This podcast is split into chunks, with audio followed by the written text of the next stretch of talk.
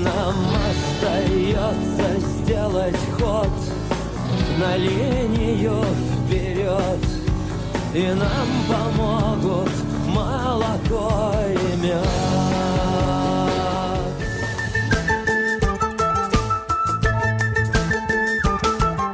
Дадя Хао, в эфире Лавайкаст. У нас очередной интересный выпуск с очень-очень интересным гостем. Это Владимир Марченко, которого наши старожилы или старослушатели наверняка помнят еще по теплым ламповым записям из квартиры Сереги Литвина. Кстати, ему привет. Ну, Володь, первый, первый привет идет тебе. Так что поздоровайся с нашими слушателями. Спасибо, спасибо всем. Доброго дня, вечера, утро, у кого там что. Рад снова быть в Лайкасте. У нас с тобой, значит, предыдущая запись была, может быть, лет 8 назад. Э, нам надо поднимать архивы, смотреть. Ну, точно не больше 10, потому что Лавайкасту всего 10 лет. Это я так э, ненавязчиво говорю нашим новым слушателям. А, значит, с тобой, ну, или 5 лет, от 5 до 10 лет назад была запись, не помню, о чем мы говорили, но сегодня хочу сказать нашим слушателям, что у нас выпуск наполовину анонимный, то есть, конечно, твое имя мы не называем, но мы... Наоборот, Твое имя мы уже назвали. Вот это прокол.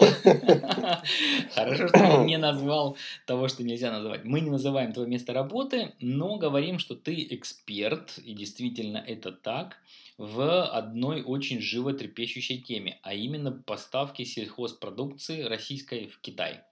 Я прав? Ну, эксперт слишком громко сказано. Скажем так, я последние, вот уже пятый год э, занимаюсь поставками в Китай именно сельхозпродукции, немножко там пищевка была в самом начале – поэтому есть кое-что, что могу рассказать, чем поделиться. Я думаю, что наши слушатели довольно потирают руки, говорят, ну наконец-таки эти лавайкастеры пригласили кого-то, кто является экспертом и может нам рассказать на эту такую довольно хайповую тему. Но вот со слова хайпе я хотел бы начать наш разговор.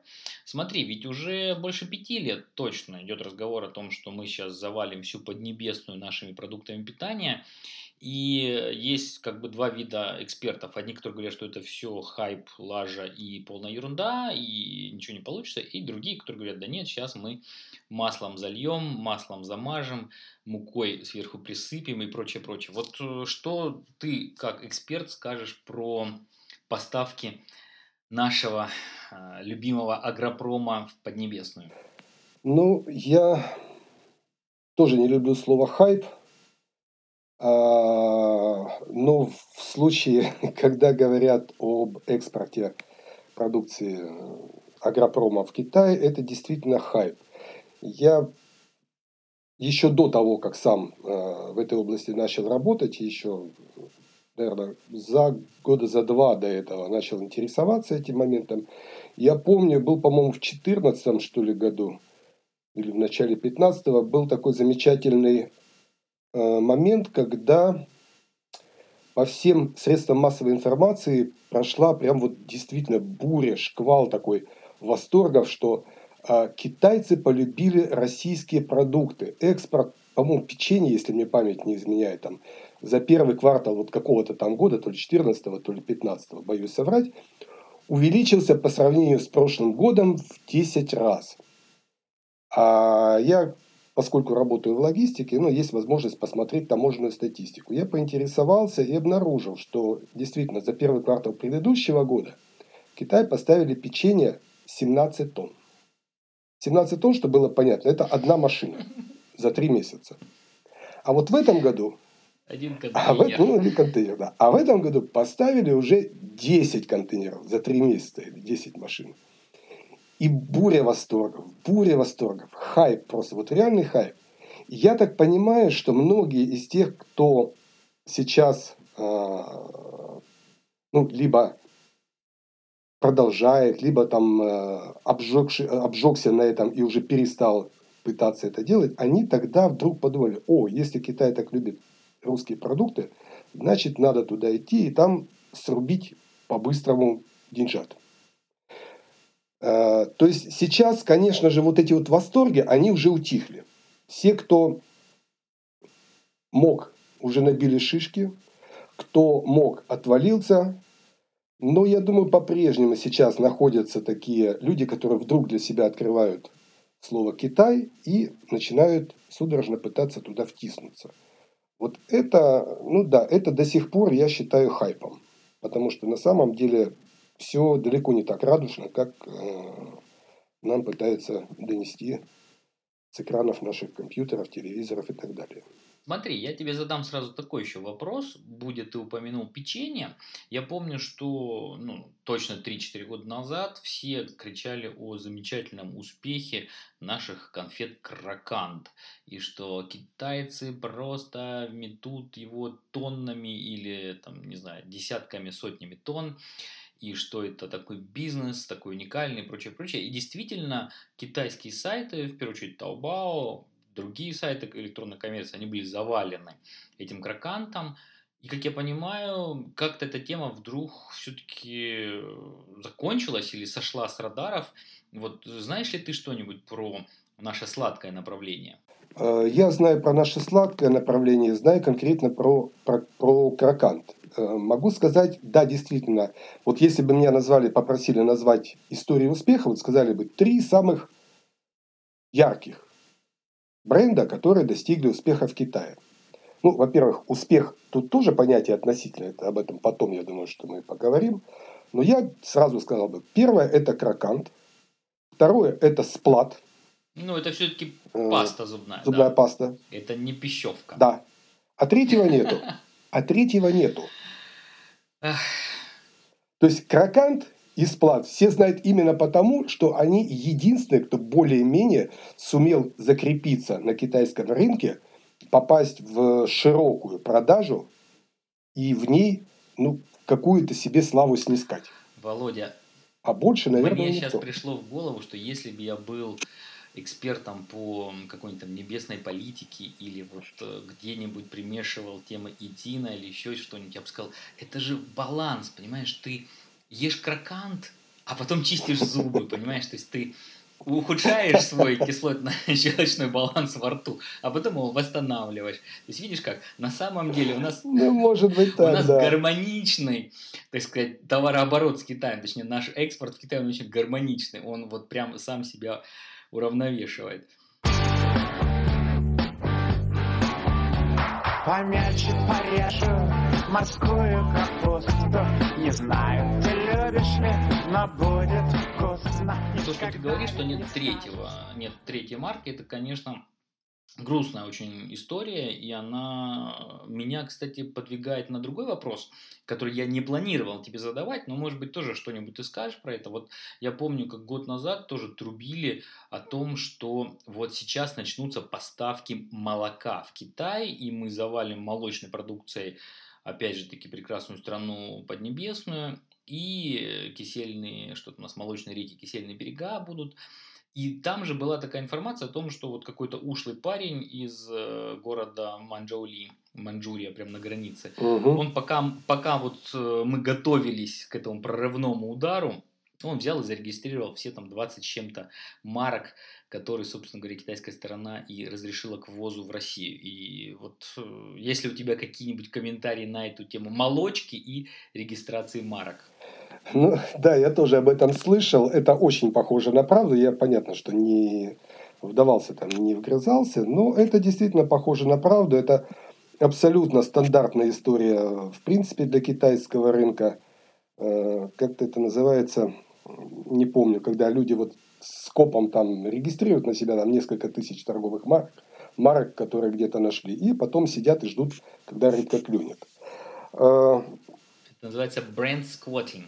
Бренд сквотит, да. Да, скорее всего, да. Вот. Я допускаю, что так оно и было. Вообще, э, ну, молоко не мне тебе рассказывать, да, что молоко в Китае это такая вещь в себе. Китайцы же долгое время, ну, как долгое время, три, четыре, сколько тысяч лет они там существуют, они же молоко в принципе не пили. И э, китайское правительство в свое время вбухало очень большие деньги в в то, чтобы в принципе китайские люди начали пить молоко. Поэтому для китайцев молоко, ну это, я даже не знаю, что это, дань моде, Я думаю, что, скорее всего, они детей поят этим молоком. И есть, скажем так, э, страновые бренды, страновые, страновые. Вот, то есть молоко для китайцев это Германия, это Франция, Австралия, Новая Зеландия. И мы со своим молоком вот туда воткнуться вряд ли сможем так, чтобы вот говорить, что вот ах, российское молоко, Китай, весь Китай знает и весь Китай пьет. По крайней мере, без каких-то существенных вливаний на промоушен. Вот. Так что у нашего молока не могу сказать, что прям радужные перспективы по Китаю. Ну, как, в принципе, наверное, всего за исключением Краканта и Сплата. Ну, я надеюсь, что в любом случае коллеги из Краканта и Сплата уже давно зарегистрировали свои торговые марки. Да, но это нас вот, кстати, передвигает немножко на следующий вопрос а, из запланированных.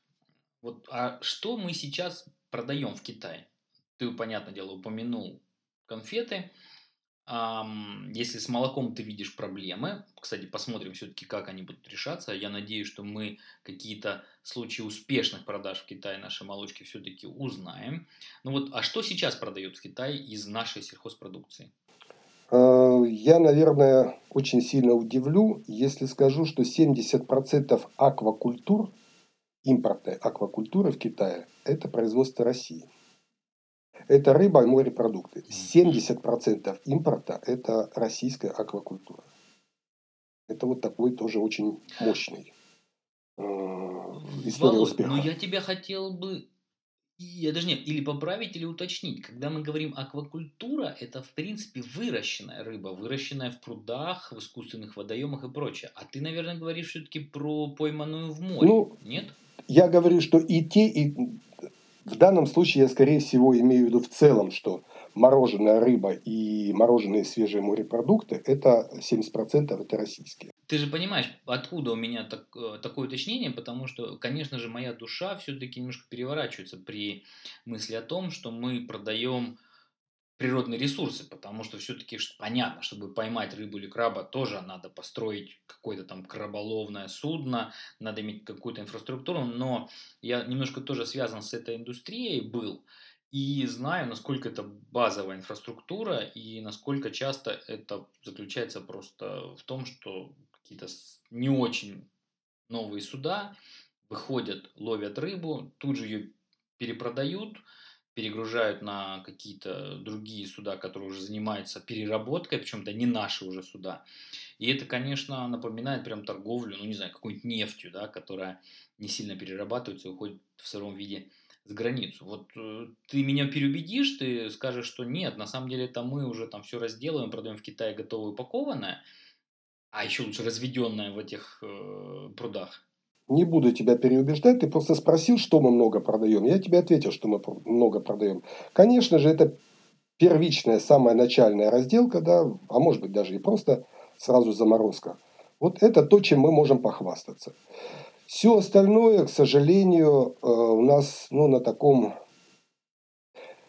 Э, вот так же, как я говорил про печенье, да, была, продавали одну машину в месяц, а тут взяли и продали целых 10 машин в месяц.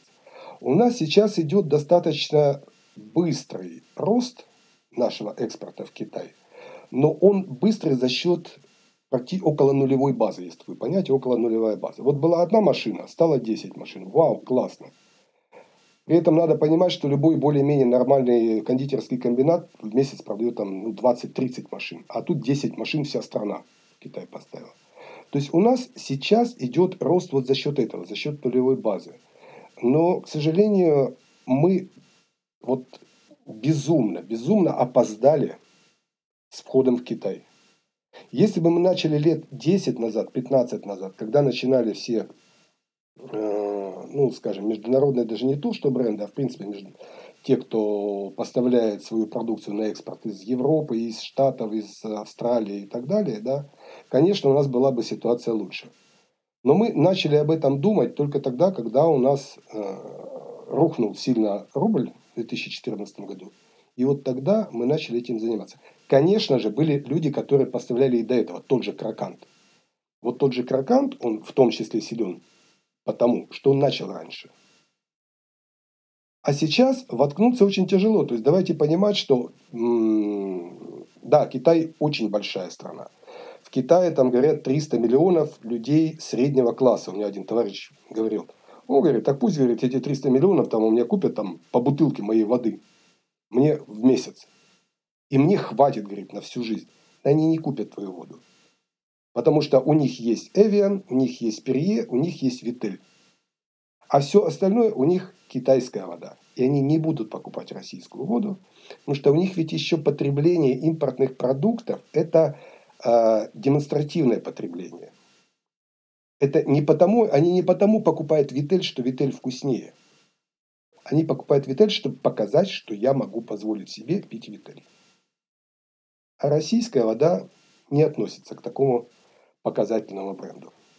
Ну да, да, я с тобой согласен, что мы опоздали, с одной стороны, и то, что сейчас усилия и средства, которые надо вложить в раскрутку наших брендов и вообще продукции, они будут какие-то неимоверные. Мне кажется, что у нас часть поставщиков, она живет, опять же таки, в ожидании успеха Краканта, как я понимаю.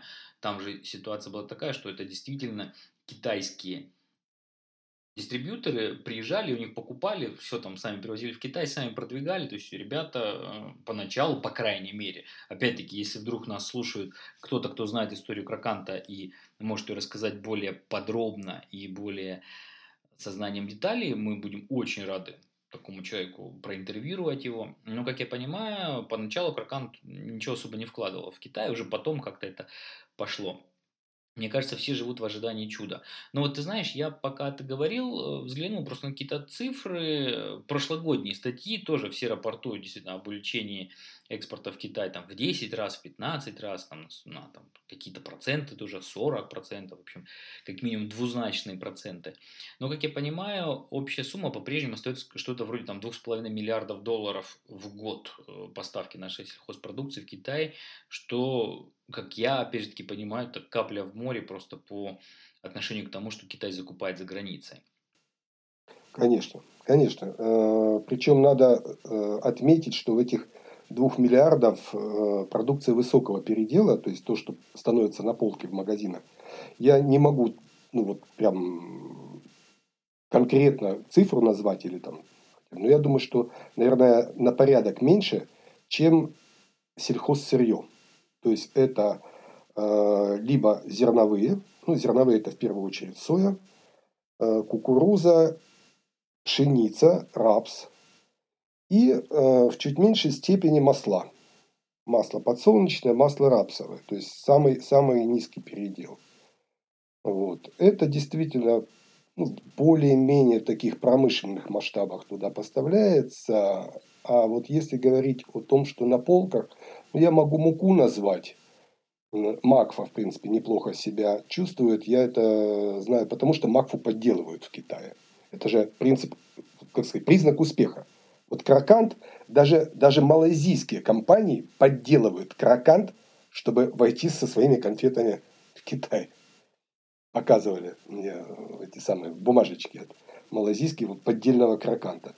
Вот, Макфу подделывают, то есть Макс, Макфа действительно хороша.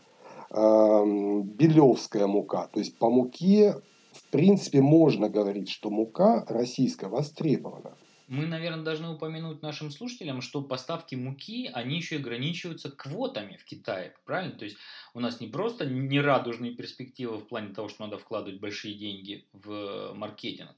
Еще и такие продукты, как мука, они точно китайским государством ограничиваются. Это есть только несколько импортеров, которые могут этим заниматься, есть квоты. То есть, опять же таки, весь Китай мы мукой даже при желании не завалим. Здесь, может быть, это минус, а может быть даже и плюс. А, вот одна из самых больших ошибок, которые, которые российские производители делают в Китае. Они говорят, вот у нас хороший товар, он сам себя продает, ему никакой маркетинг не нужен. Вот давайте вот на фобе у меня покупайте, условно говоря, в порту Владивосток, а дальше делайте с этим, что хотите. Китаец купил, залип с этим товаром, не получилось у него, он плюнул и берет тот товар, который будет продаваться. Ну, условно говоря, та же вода Витель, она продается в любом случае лучше, чем вода российская, no name фактически. А по муке производители, точнее представители, представительства, которые есть в Китае, они вынуждены работать, активно работать с китайскими покупателями. Иначе вот ну, не, не будет, не будет какой-то левый китаец, который просто ищет себе, куда бы вот ему вложить деньги.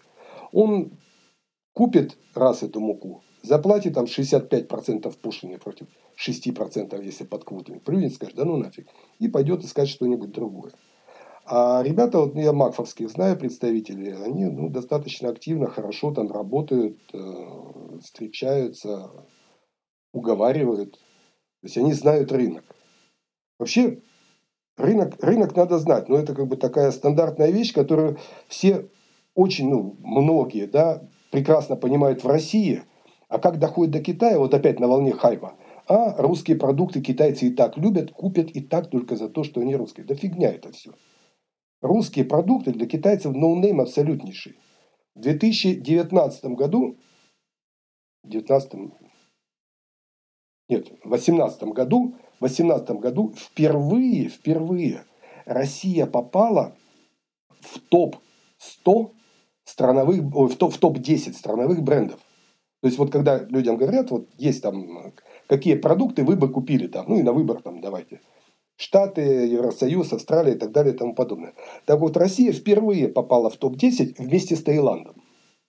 Они поделили 9-10 место. То есть для китайцев что тайский товар, что российский товар – это одно и то же.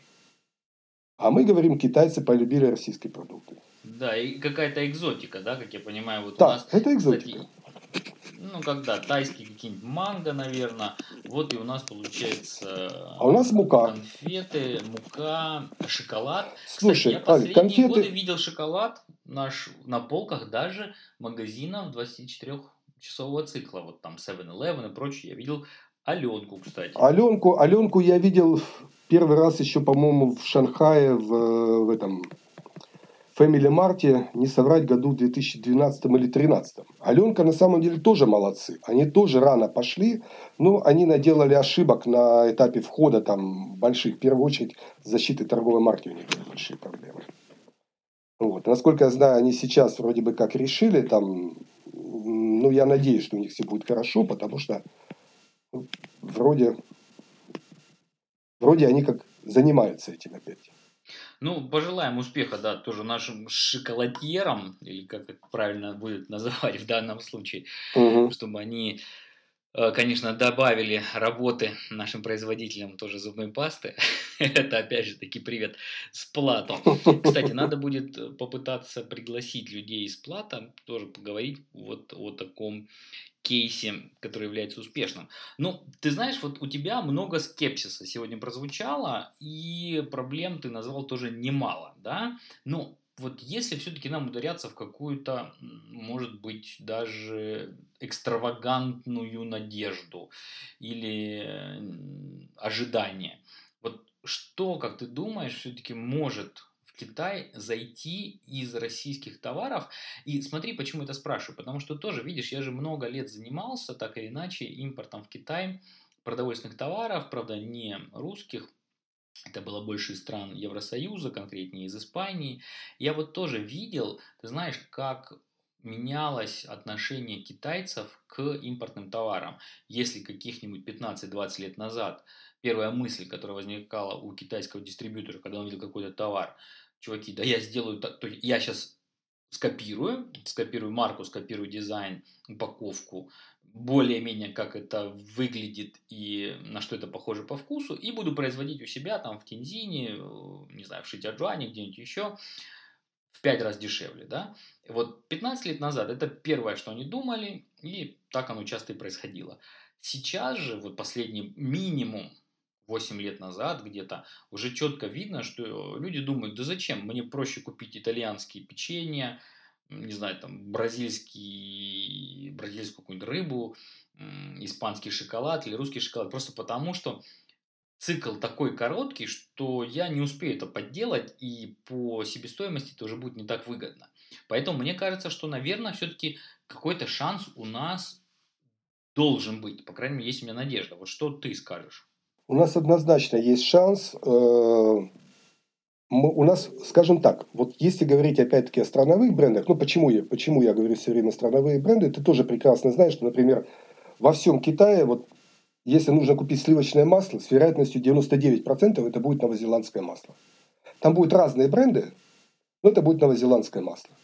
Если это молоко в этих в, в тетрапаках, да, которые долгого хранения, это Германия, это Франция, это опять-таки Новая Зеландия, Австралия. Если вода, вот мы говорим, что это Франция, Италия. Если это вино, то это Франция, США, в меньшей степени Испания, Италия, в чуть меньшей степени э, Чили. Чили это другая ценовая ну, категория. Да, да, да. Чили, Чили Аргентина, Лати, Латинская Америка. У меня сейчас э, по поводу вина, да, вспомнил.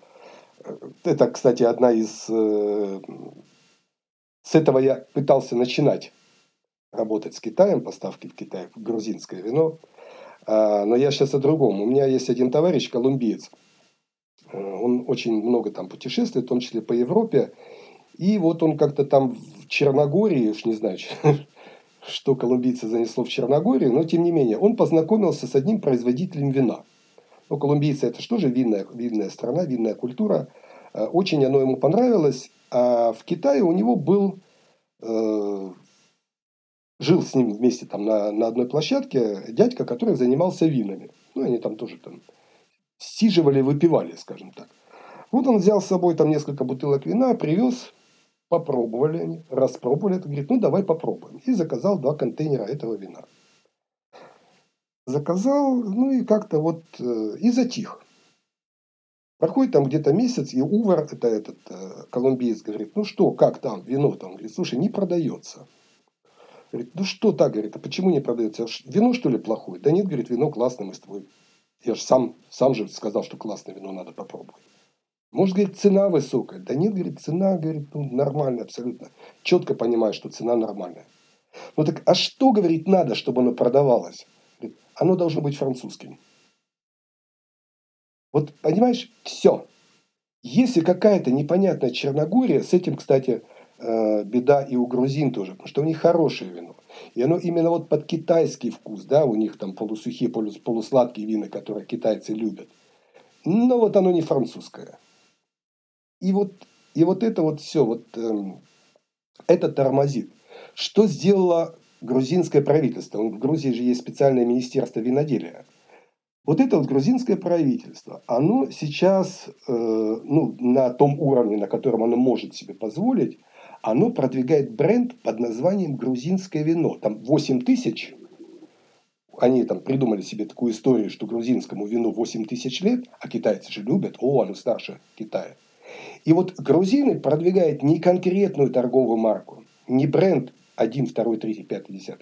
Они продвигают грузинское вино. Вот только так можно что-то сделать. Только так, никак иначе. Возвращаясь к России, возвращаясь к России, да, ты говоришь, что можем ли мы продавать э, пессимизм, оптимизм. Есть э, один очень большой плюс, который пока, ну, есть же дифференцируйся или, или умри, да, э, книжка знаменитая. Найди то, чего еще, то, чего еще не придумали другие, повесь себе на флаг, бегай маши этим флагом. У нас есть такая штука под названием экология.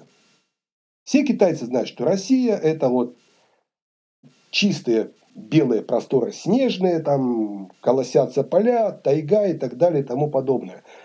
Здоровые, хорошие, пышные коровы пасутся на чистых лугах и делают вкусное молоко. И вот это нужно, по идее, вешать на флаг. Но это нельзя делать Э, по отдельности. Я в, начале 2019 в Российском экспортном центре, там были такие рабочие, э, рабочие группы, общался с этими с молочниками. Я говорю, ребята, вам не нужно, не нужно пытаться самим заходить в Китай. Вам нужно объединиться, зарегистрировать торговую марку «Русское молоко» И вот под этой торговой маркой туда поставлять. Вы можете лепить свои бренды, пусть уже китайцы там внутри выбирают. Но русское молоко, оно должно превалировать, оно должно занимать треть этикетки. Русское молоко. И вот только так, только так мы сможем продвинуться. То же самое с русским мясом. Есть мираторг, прекрасно. Есть там, не знаю, ресурс какой-нибудь, тоже мясники там эти, куриные, тоже хорошо. Сделайте вы торговую марку «Русское мясо». Повесьте ее на, как бренд на третьей этикетке. И вот под этой маркой будете продавать. Ну, вот это, мне кажется, может сработать. Ну, вот хорошо, что ты упомянул в том числе и мясо, потому что я сейчас читаю, что и поставки курятины пошли в Китай вроде как, и поставки э, говядины тоже пошли в Китай, и даже поставки угу. свинины. Но опять-таки надо это все отслеживать, надо смотреть. Свинины, по-моему, нет. А, Олег, по-моему, свинины Свинины еще нет. нет, да, это еще переговоры ведутся. Да, да, да, да. Все-таки. Угу. Но были надежды, когда же в Китае была вот эта эпидемия африканской чумы свиной, что, соответственно, мы сможем таким образом продавить поставки нашей свинины.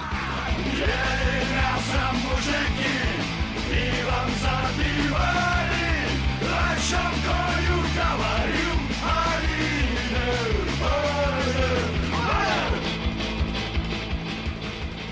про курятину, всегда возникает какой-то непонятный хайп. Тут тоже же в какой-то момент все забегали, что вот сейчас мы все начнем продавать куриные лапки в Китай, а, ведь там в России, знаешь, как вот, типа, у нас там оружие чистят кирпичом, да, вот, значит, да, да, у нас, значит, лапки выкидывают, а тут мы их чуть ли не будем там собирать и продавать в Китае в три дорого, и все там станем долларовыми миллиардерами. Но вот не произошло этого, мне кажется, не, не валяются на дороге золотые монеты.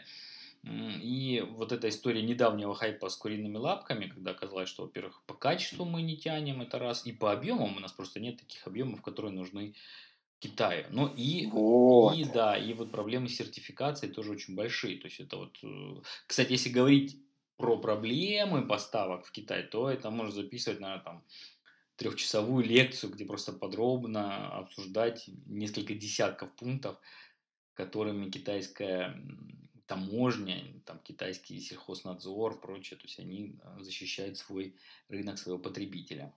Все правильно ты говоришь, э, абсолютно верно. Это проблемы, которые ну, сильно ограничивают.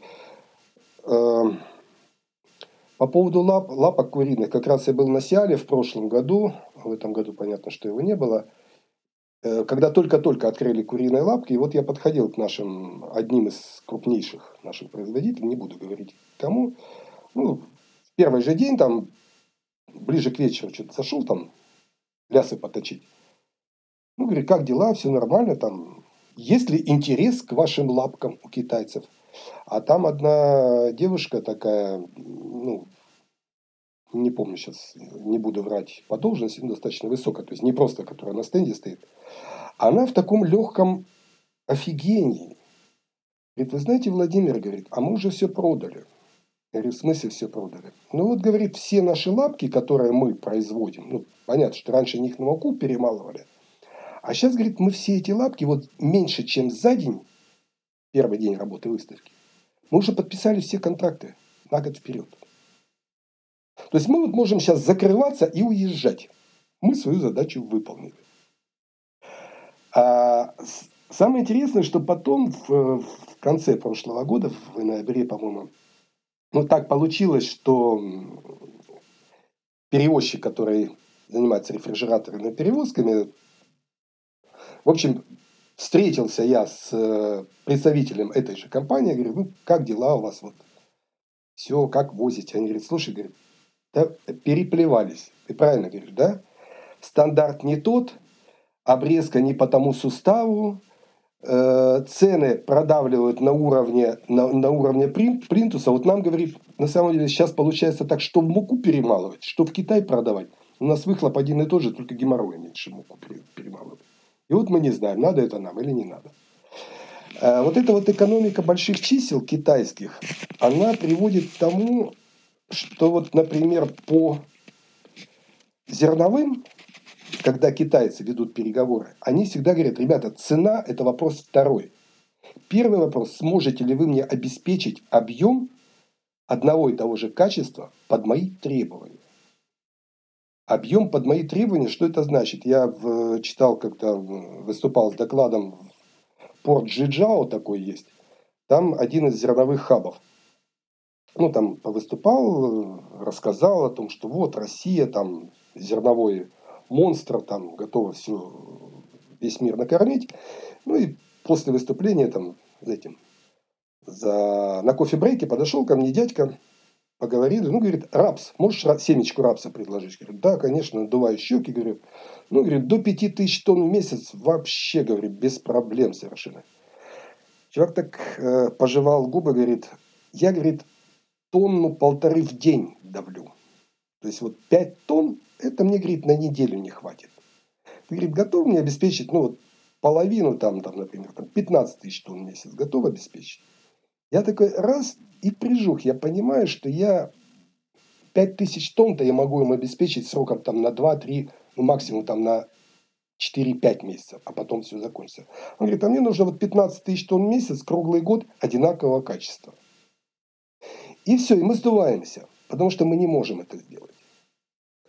Китай, он такой большой, и он такой монструозный, что наши объемы ему все-таки кажутся мелкими. Тут надо отдать, правда, должное э, ограничение по импорту зерновых. То есть Китай в основном берет зерновые, которые за Уралом или там за Байкалием, да, в наш, наши реально зерновые просторы, которые на территории европейской части России, оттуда запрещен экспорт зерна в Китай.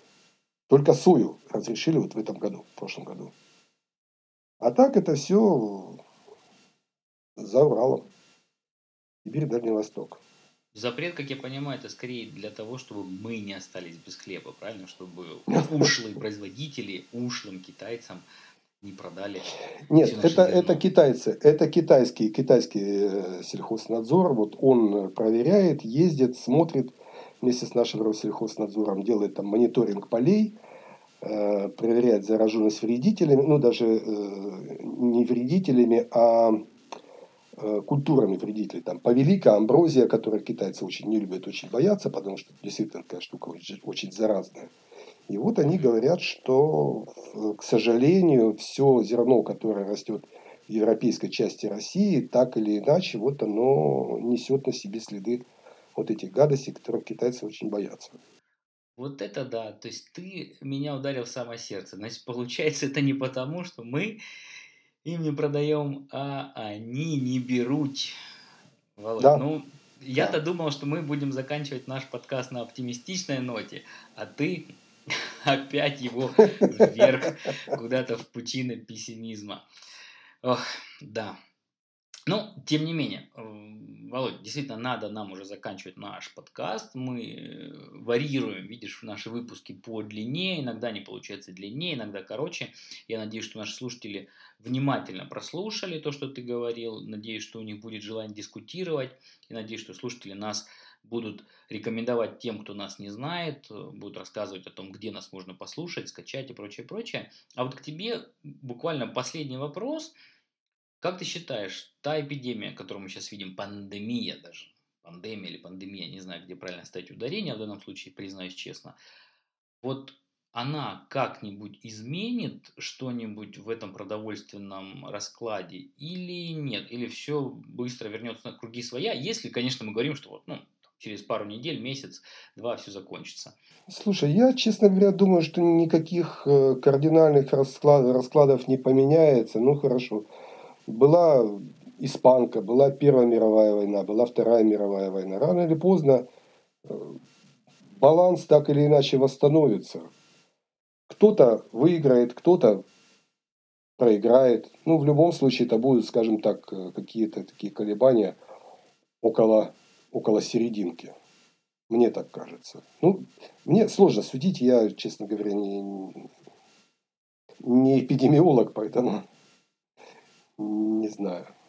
Ну, тут это не вопрос эпидемии, ты знаешь, это скорее, э, я же вижу тоже, как э, некие эксперты, например, говорят о том, что вот сейчас, э, значит, по результатам вот этой пандемии, торговой войны США, значит, какие-то страны будут выбиты с китайского рынка, и мы туда победно и триумфально зайдем. Ну вот, эм, у меня есть скептицизм, опять же, знаешь, на волне нашего заключительного скепсиса я по-прежнему нахожусь. Ну, не знаю, есть ли у тебя какие-нибудь ожидания, что именно из-за торговой даже войны больше изменится структура потребления, структура китайского импорта. Ну вот опять э, победно-триумфально прям аж корежит меня от этих слов. Вот как только кто-то начинает хотеть зайти на китайский рынок победно-триумфально, все, пусть э, даже не думает туда заходить. Не победно-триумфально, так или иначе. Вот это сцепив зубы, это толкаясь плечами, локтями, кусая всех подряд. Ну хорошо, вот Штаты подняли, подняли э, ввозную пошлину на американскую сою. У нас такие руки потерли наши крестьяне и подняли цену. Пока наши поднимали цену, австралийцы, хоп, ой, не австралийцы, аргентинцы, хоп, и откусили этот кусочек рынка, который чуть-чуть подосвободился от американской сои. Потому что австрали... э, аргентинцы не думают о том, чтобы зайти триумфально. Они думают о том, чтобы зайти на минимальной марже, пока есть такая возможность, и там закрепиться. Вот это беда наших всех производителей, особенно сельхозников, да, что они э, не, не планируют на достаточно большой период времени. Они хотят на волне хайпа здесь и сейчас урвать какой-то вот э, премиальный кусочек. Вместо того, чтобы пустить корни, там, зацепиться зубами и дальше уже планомерно развивать свой успех. Возможности будут. А вот кто и как этими возможностями воспользуется, это уже другой вопрос. Ну, на этой философской ноте точно мы будем заканчивать наш подкаст, потому что это наш хороший шанс вот на философско-оптимистичной даже ноте его завершить. Володь, я с твоего позволения скажу две грамоты, которые мне пришли в голову. У нас же обычно есть рубрика «Грамота», где мы какие-то китайские слова или выражения нашим слушателям говорим. Но вот Первое, это впервые у нас в Лавайкасте прозвучит э, в грамоте чей-то бренд, это вот тот самый кракант. Причем, кстати, интересно, кракант это же, как я понимаю, это обозначение типа сладости. То есть я уж не знаю, как они смогли это зарегистрировать у нас в России, потому что это все равно, что там зарегистрировать слово шампанское, наверное, да, или там, зарегистрировать слово там слойка или печенье, да, вот. Но э, в Китае его очень хорошо перевели, Опять же таки, надеюсь, что наши смогли зарегистрировать эту марку. Она по-китайски называется цзипитан.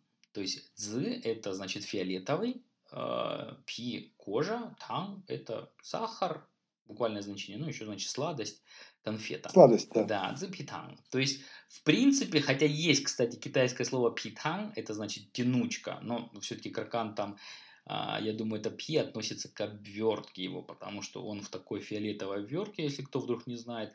Поэтому вот и так его перевели. То есть конфета в фиолетовой коже, можно так сказать. Да? Хотя, опять-таки, тоже будет интересно подискутировать с нашими слушателями, если кто-то вдруг начнет доказывать, что здесь иероглиф пи относится вот ко второй половине этого э, нашего тринома, то есть питхан как тянучка. Это вот первое слово, да? А второе слово, слушая тебя, еще раз вспомнил, может быть, у нас это уже и было, еще раз вспомнил замечательную китайскую идиому чханью, которая характеризует, как мне кажется, вот то, как надо работать на китайском рынке. То есть она звучит так. Чикху найлао. То есть кушать горечь и быть трудостойким. То есть трудиться а, выдерживать труд, да, соответственно, нам тоже надо уметь вот так вот вкушать горечь, а не сладость, уметь трудиться усердно и потихонечку по кусочку, по пяде, но вот этот китайский рынок под себя подгребать. Так что вот такая грамота на сегодня. Алик, если позволишь, я тоже хочу подарить вам в эту же, в эту же рубрику одну очень короткую да. историю.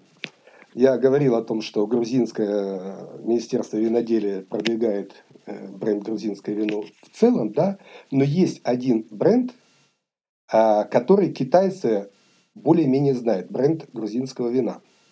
Вот я сейчас тебе назову этот бренд, а ты попытаешься понять, почему именно его вдруг китайцы запомнили его ценят.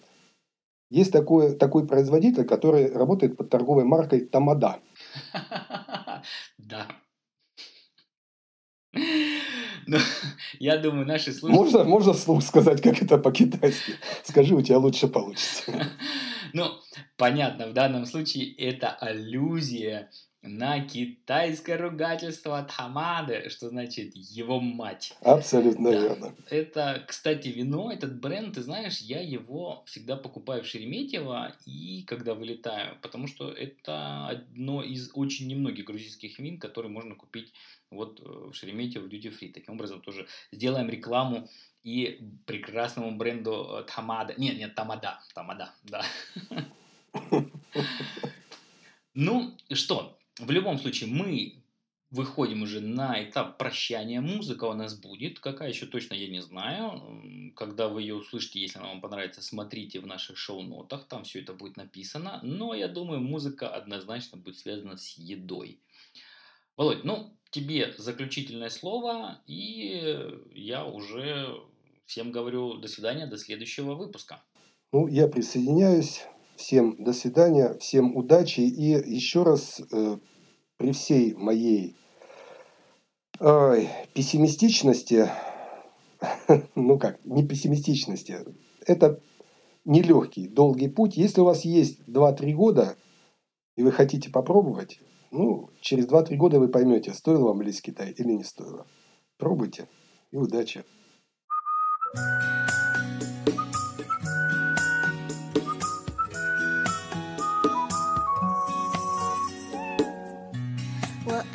葡萄，可我不吐葡萄皮。为什么夫妻肺片里没有夫妻？想破头想不出原因，就像没有道理的爱情。我只想宅在家里低头玩游戏，你却在健身房里启动跑步机。你说我太肉，需要瘦一瘦，可我就是都吃不够